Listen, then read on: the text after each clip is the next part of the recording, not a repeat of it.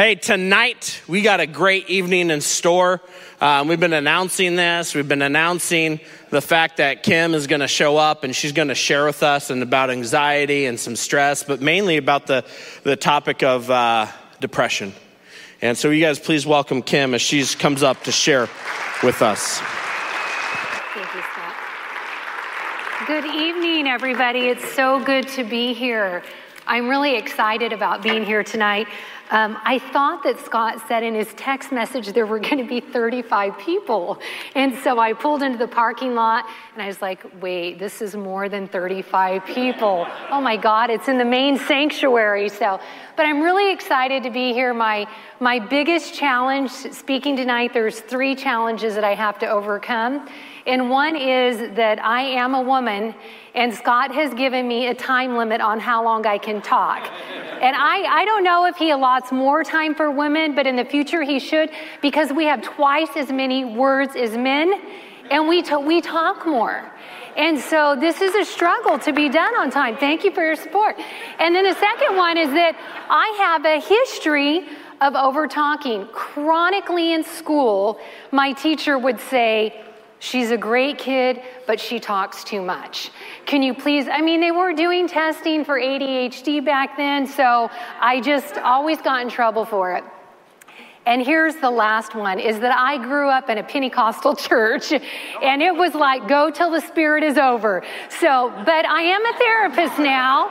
And so I'm going to keep that boundary. And Scott told me if he starts moving around, I know it's time to stop. So I'm like, boy, this is a challenge 30 minutes. Okay, Lord help me. No, but I'm really excited to be here. Um, I've you know, I kind of was like, how did people say, how did you get started to be a therapist? I have no idea. I mean, maybe it was the trauma, my brother and I fighting all the time. I was probably baptized a hundred times in the pool in my course of growing up by the hands of my brother, a dunk. Um, and so, but you know, I really had a heart to serve God. And I wanted to be a missionary. I actually did some work overseas, and I was over there for about a year. And I was like, ah, this is, I kind of want to be back in the States. Um, and I came back, and um, I just always wanted to help people. I worked at a Christian radio station, a uh, small one, before K Love was real popular. It was called KYCC, and I DJ'd there for about 10 years. Um, and so my mom is actually still the manager there. So I did that, but um, oh, that was my fourth reason why it was hard for me to quit. I'm used to talking to my, by myself and can carry on a conversation. Um, but I, I just really wanted to work with people in their pain and in their hurt. And so that's really what took me back to school. And I started off in a Christian private practice, and honest to God, couldn't make enough money to buy diapers. And I ended up getting on at St. Joseph's Behavioral Health in Stockton and leading groups there, um, you know, for 10 years. And I worked with, um, I mean, the majority of my patients had had a suicide attempt.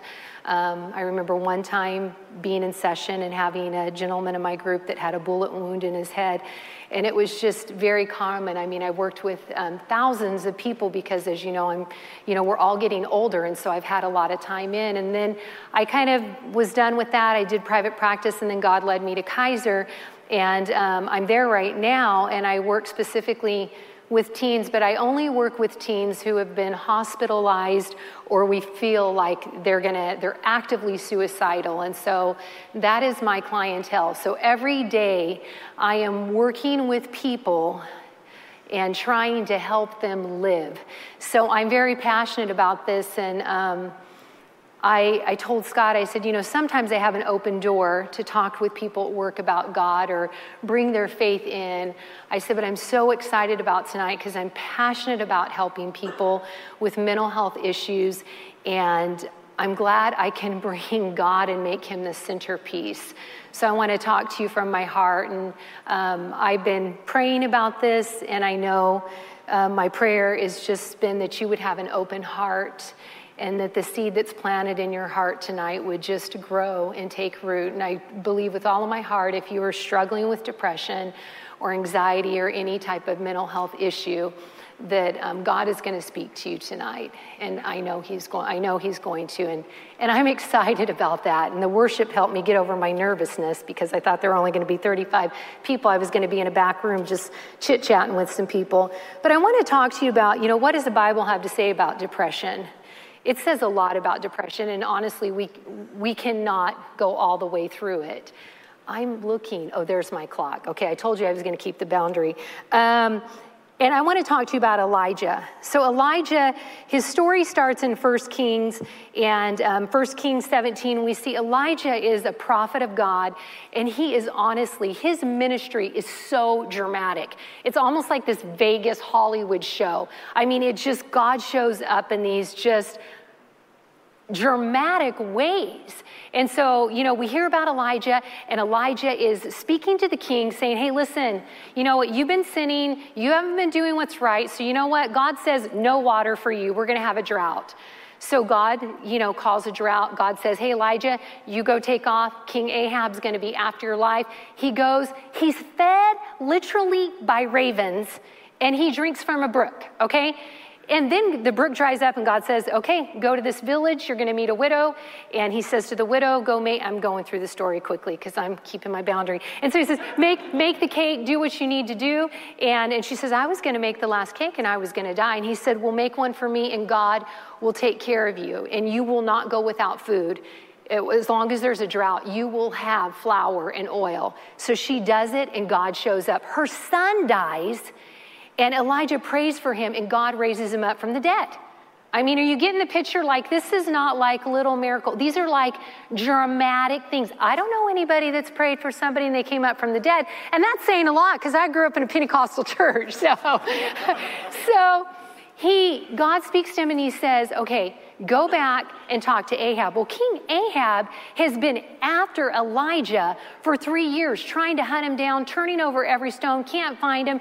And he goes to Elijah, and King Ahab sees him, and he says, Oh, you're the one, you're the troubler in Israel. And Elijah says to the king, No, you are. This is all brought on by you. But you know what? Today, God is going to cause it to rain. So you gather all your false prophets of Baal, you gather them, and we're going to have a meeting and we're going to meet at Mount Carmel, and you're going to see who's God.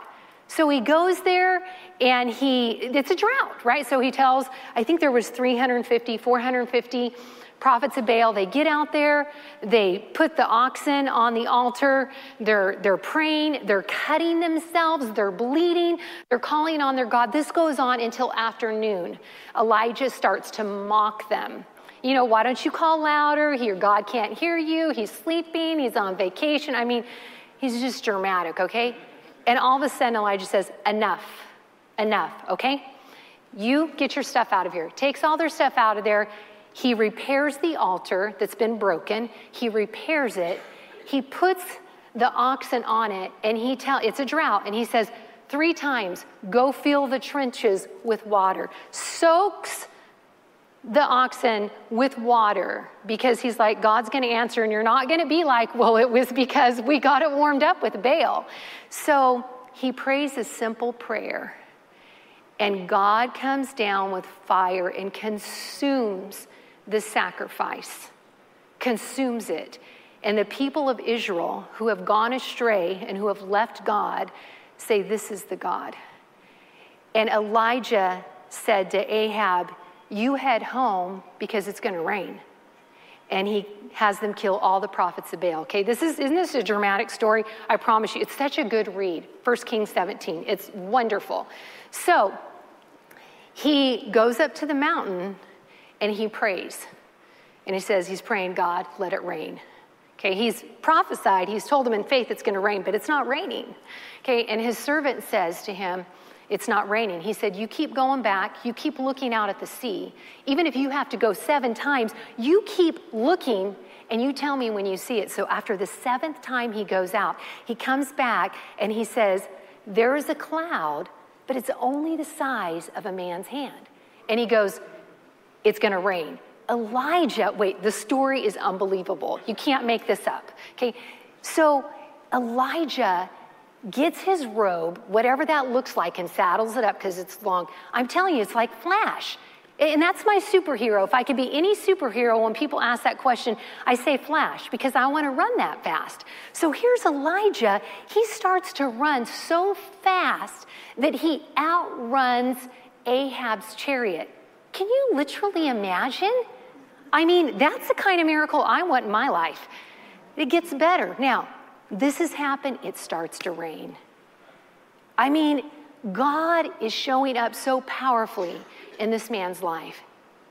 Okay, he is having this mountaintop experience, right? And then the next day, King Ahab's wife Jezebel hears about it, and Ahab goes and he cries to his wife, Oh, guess what Elijah did? And she says, So help me. If I don't do to him what he's done to all the prophets of Baal, I will kill him. And Elijah is scared. Now, Elijah takes off and he runs. Now, y'all know I'm a woman because I'm standing up here. I have two boys, and when they did wrestling, I, I'm just going to level with you. I told them, if a girl shows up on the mat, you fight her like you would fight anybody because she's showing up there to fight. And if you lose to a girl, you're walking home, okay? so, I'm sorry, that's just how it is. If you're going to show up to do it, then let's let's do it. Give that woman, she wants to fight, let's do it. I'm not against it. I'm just saying.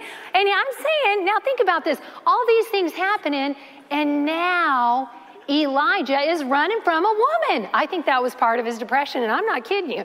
And so he's running from a woman, and he, he, after a day's journey, he drops off his servant. He lets go of somebody that's important to him. I mean, think about it. He's had his servant with him all the time. He drops him off. The Bible says he laid down. Well, let me just read it to you because it's better if I can read it to you I have to wear glasses nowadays, and it's really challenging with the mask.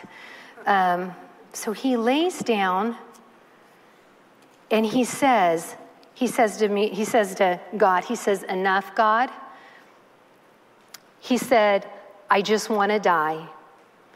Take my life. I'm ready to join my ancestors in the grave. And exhausted, he fell asleep under the bush. Now the angel of the Lord came and woke him up and said, You need to eat because you have a journey ahead of you.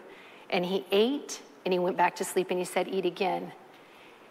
And he walked for 40 days on that food until he arrived at the Mount of God. And when he got to the Mount of God, he went into the cave and he fell asleep. That's all the Bible tells us. Okay? Now, I know we don't know everything that happened, but I have worked 20 years with depressed people, and I have seen thousands of people that are depressed. Okay? And this is what I believe I believe that Elijah was depressed the day he said, I want to die, and he was depressed his whole journey. Why do I believe that? I'm glad you asked. Because he went into a cave and he fell asleep. Now, here's the interesting thing he went to the Mount of God. Do, do, you understand what this was?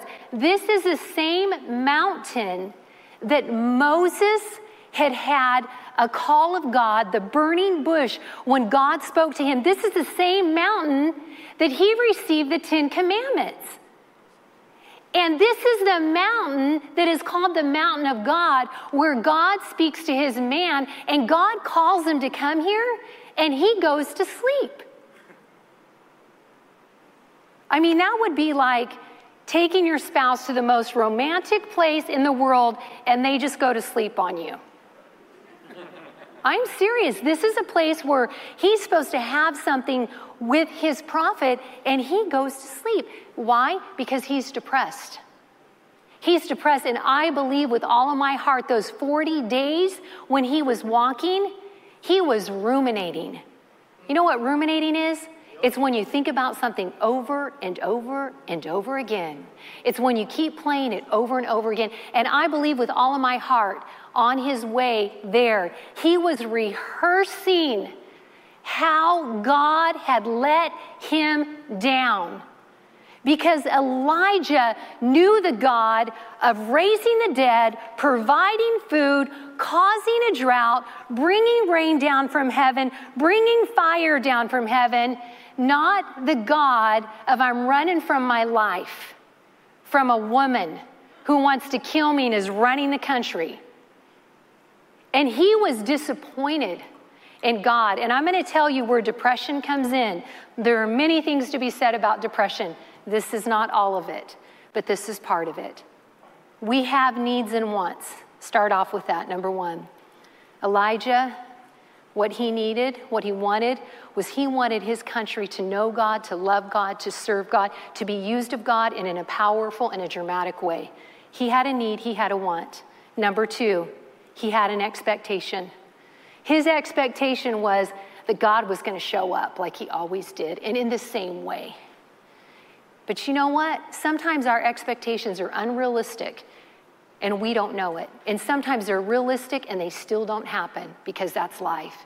But when our uh, expectations are unmet, right there, open up the door. Hurt, bitterness, anger, depression, anxiety, guilt. And when that emotion gets so strong and it becomes so painful, there's another door that opens up, and that's impulsive behavior. And that's the way to numb. And that's a way to get rid of the pain. We think. And Elijah was disappointed in God.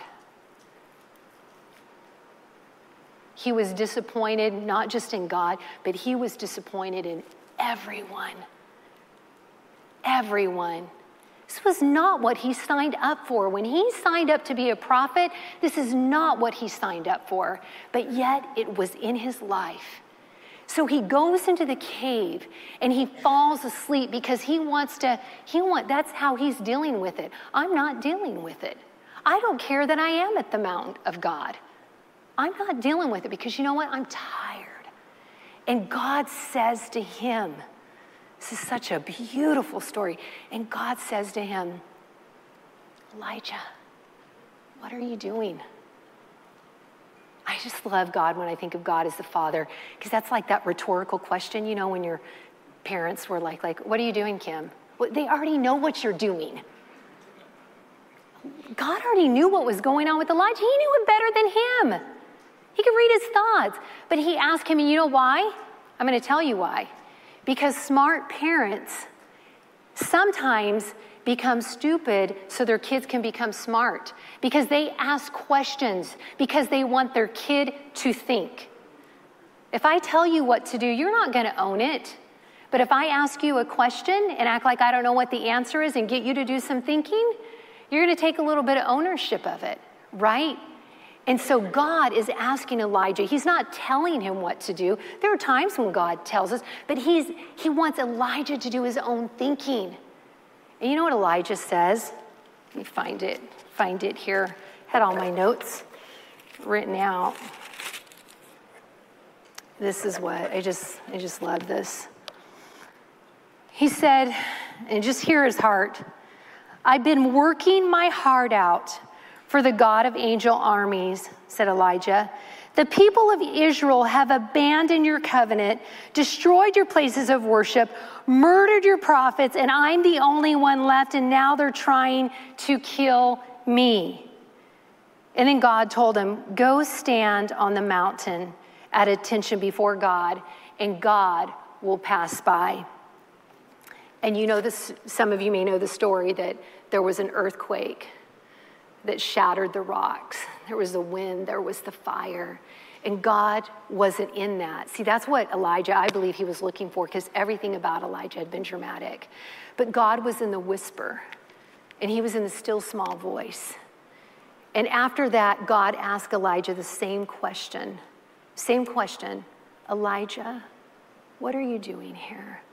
But this time, Elijah felt heard and understood. And he tells him the same thing. I honestly wish I had more time to land on this for a while, but this is what I want to tell you and what I know tonight is that God is calling you out of the cave. The cave that you're in We go into a cave for many reasons. We go into isolation and withdrawal and disengagement when we're depressed. We go into our cave. We go into our cave when we're ashamed of what we've done. And when we have guilt, we go into hiding. And when we're anxious, we run and we go into the cave. And what I'm telling you is that God is calling you out of the cave. And He's calling you out. And the thing about a whisper is a whisper is something you have to be close to somebody to whisper. And God was close to Elijah. And God told Elijah, He said, Get out of your cave. You're going to go and you're going to anoint two kings, and you're going to anoint a mentor, Elisha. And whoever doesn't escape the sword of this king will get it from this king. And if they don't get it from him, they'll get it from the prophet. I am not through with you. Your life has meaning, your life has purpose. I have a plan for your life, and I'm going to use you. Get up and get out of the cave. Amen.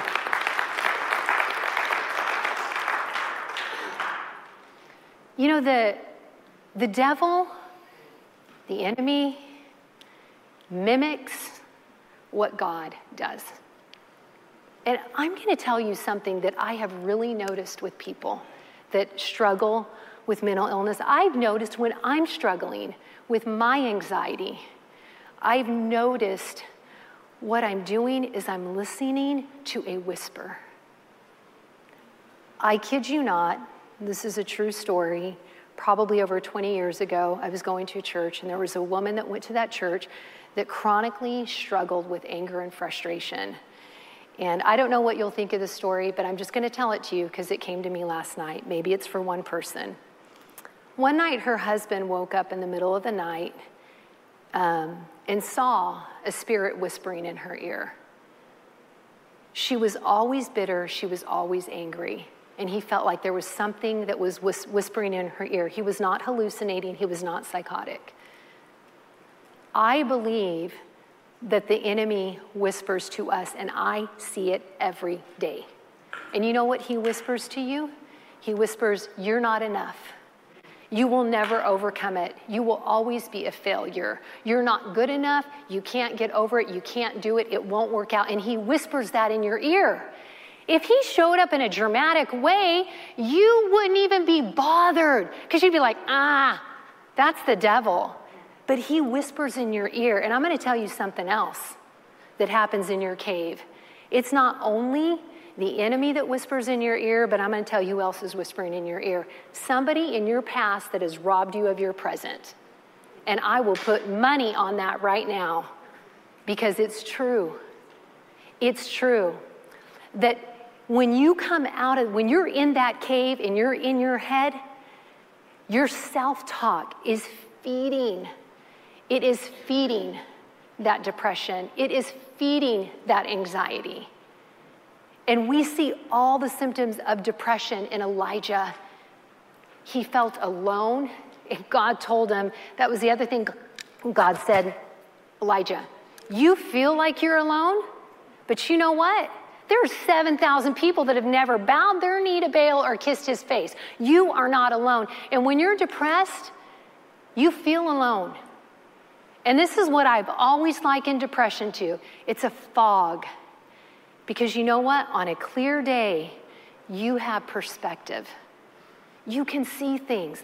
Oh, they're there for me at Celebrate Recovery. Oh, God's on my side. Oh, this. But let that fog come in and you can't see anything. I've been driving to my house out in the country and I have passed my house by half a mile when it's foggy because I can't see it. My house didn't move, my visibility changed. And I want to tell you this that the God that we see the elements in the life of Elijah, he showed up for the drought, he showed up for the rain, he showed up for the fire that fell from heaven. He showed up in the earthquake. He showed up again in the fire and in the rain, in the storm. And in Elijah, he showed up and he lifted the fog. And Elijah left that place. But God said, You do your part. I'm telling you, you have a purpose. This is, here's the thing tonight you're going to make a decision. And some of you, are really going to make a decision, and this is going to be a defining moment for you, not because of me, but because God is speaking to your heart and you know it's the truth, because the truth resonates in your heart. And some of you are going to make a decision right now I'm not going to listen to the voice of my parent that abused me. I'm not going to listen to the voice of my ex that hurt me. I'm going to come out of the cave and I'm going to quit playing that same thing. It's hard to go to the next chapter in your life when you keep going back to the previous one, right? Right? There's a reason why you've heard the saying, there's a reason why the rear view is so small, right? We're not going like this. It's to reflect, it's not to keep looking. We have to move forward and we have to come out of the cave. I want you to just, for a moment, I want you to just close your eyes. And I want you, I want you to think about the whispers that you've heard from the enemy. I mean, some of you have been playing the same song that a parent said to you, that a teacher said to you, that a coach, and some of you have been playing the same whispers of what people didn't say with their words, but what they said with their actions through their abuse.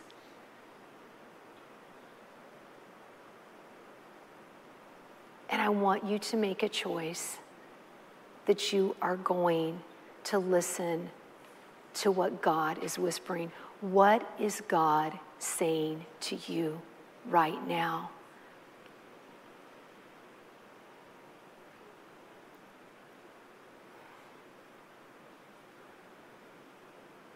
I don't know what God is saying to you, but I do know this what God says is, I will never leave you, I will never forsake you, I will never abandon you. God says, I am with you always, even to the end of the world.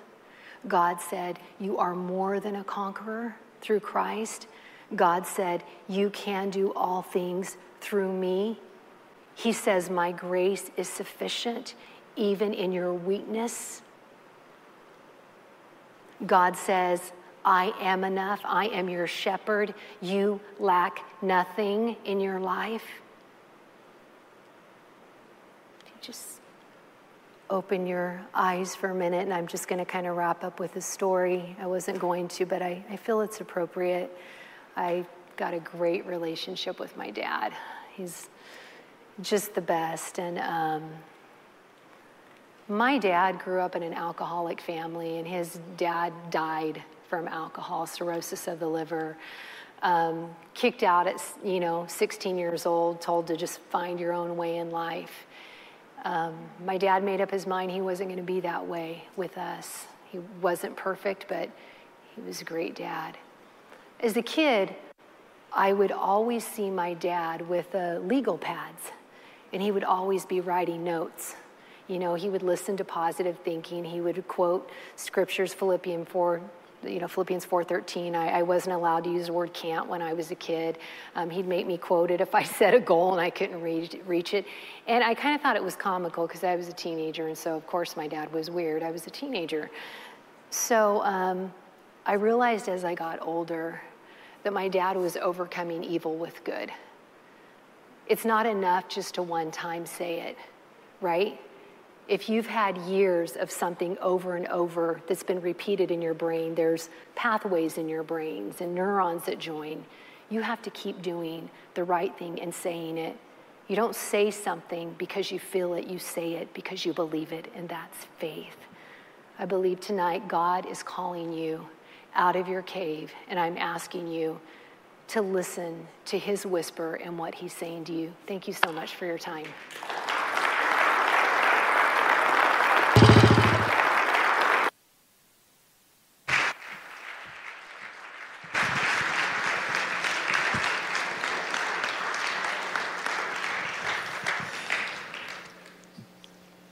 Kim,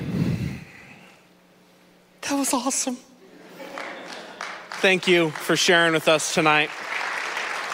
Um, I don't know if you know this, but last week I taught on the story of Elijah calling down the fire.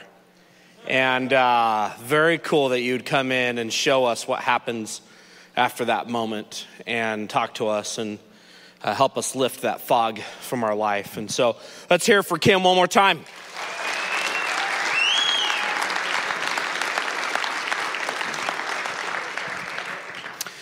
Hey, um, I encourage you. Go to group. If you're struggling some of those thoughts, some of those things, make sure you're talking to your sponsor, your accountability partner, talk to your facilitator. But uh, let's close the serenity prayer, and then we'll head out to group. God, grant me the serenity to accept the things I cannot change, the courage to change the things I can, and the wisdom to know the difference. Living one day at a time enjoying one moment at a time, accepting hardship as the pathway to peace, taking as Jesus did the sinful world as it is, not as I would have it, trusting that you will make all things right if I surrender to your will, so that I may be reasonably happy in this life and supremely happy with you forever in the next. Amen.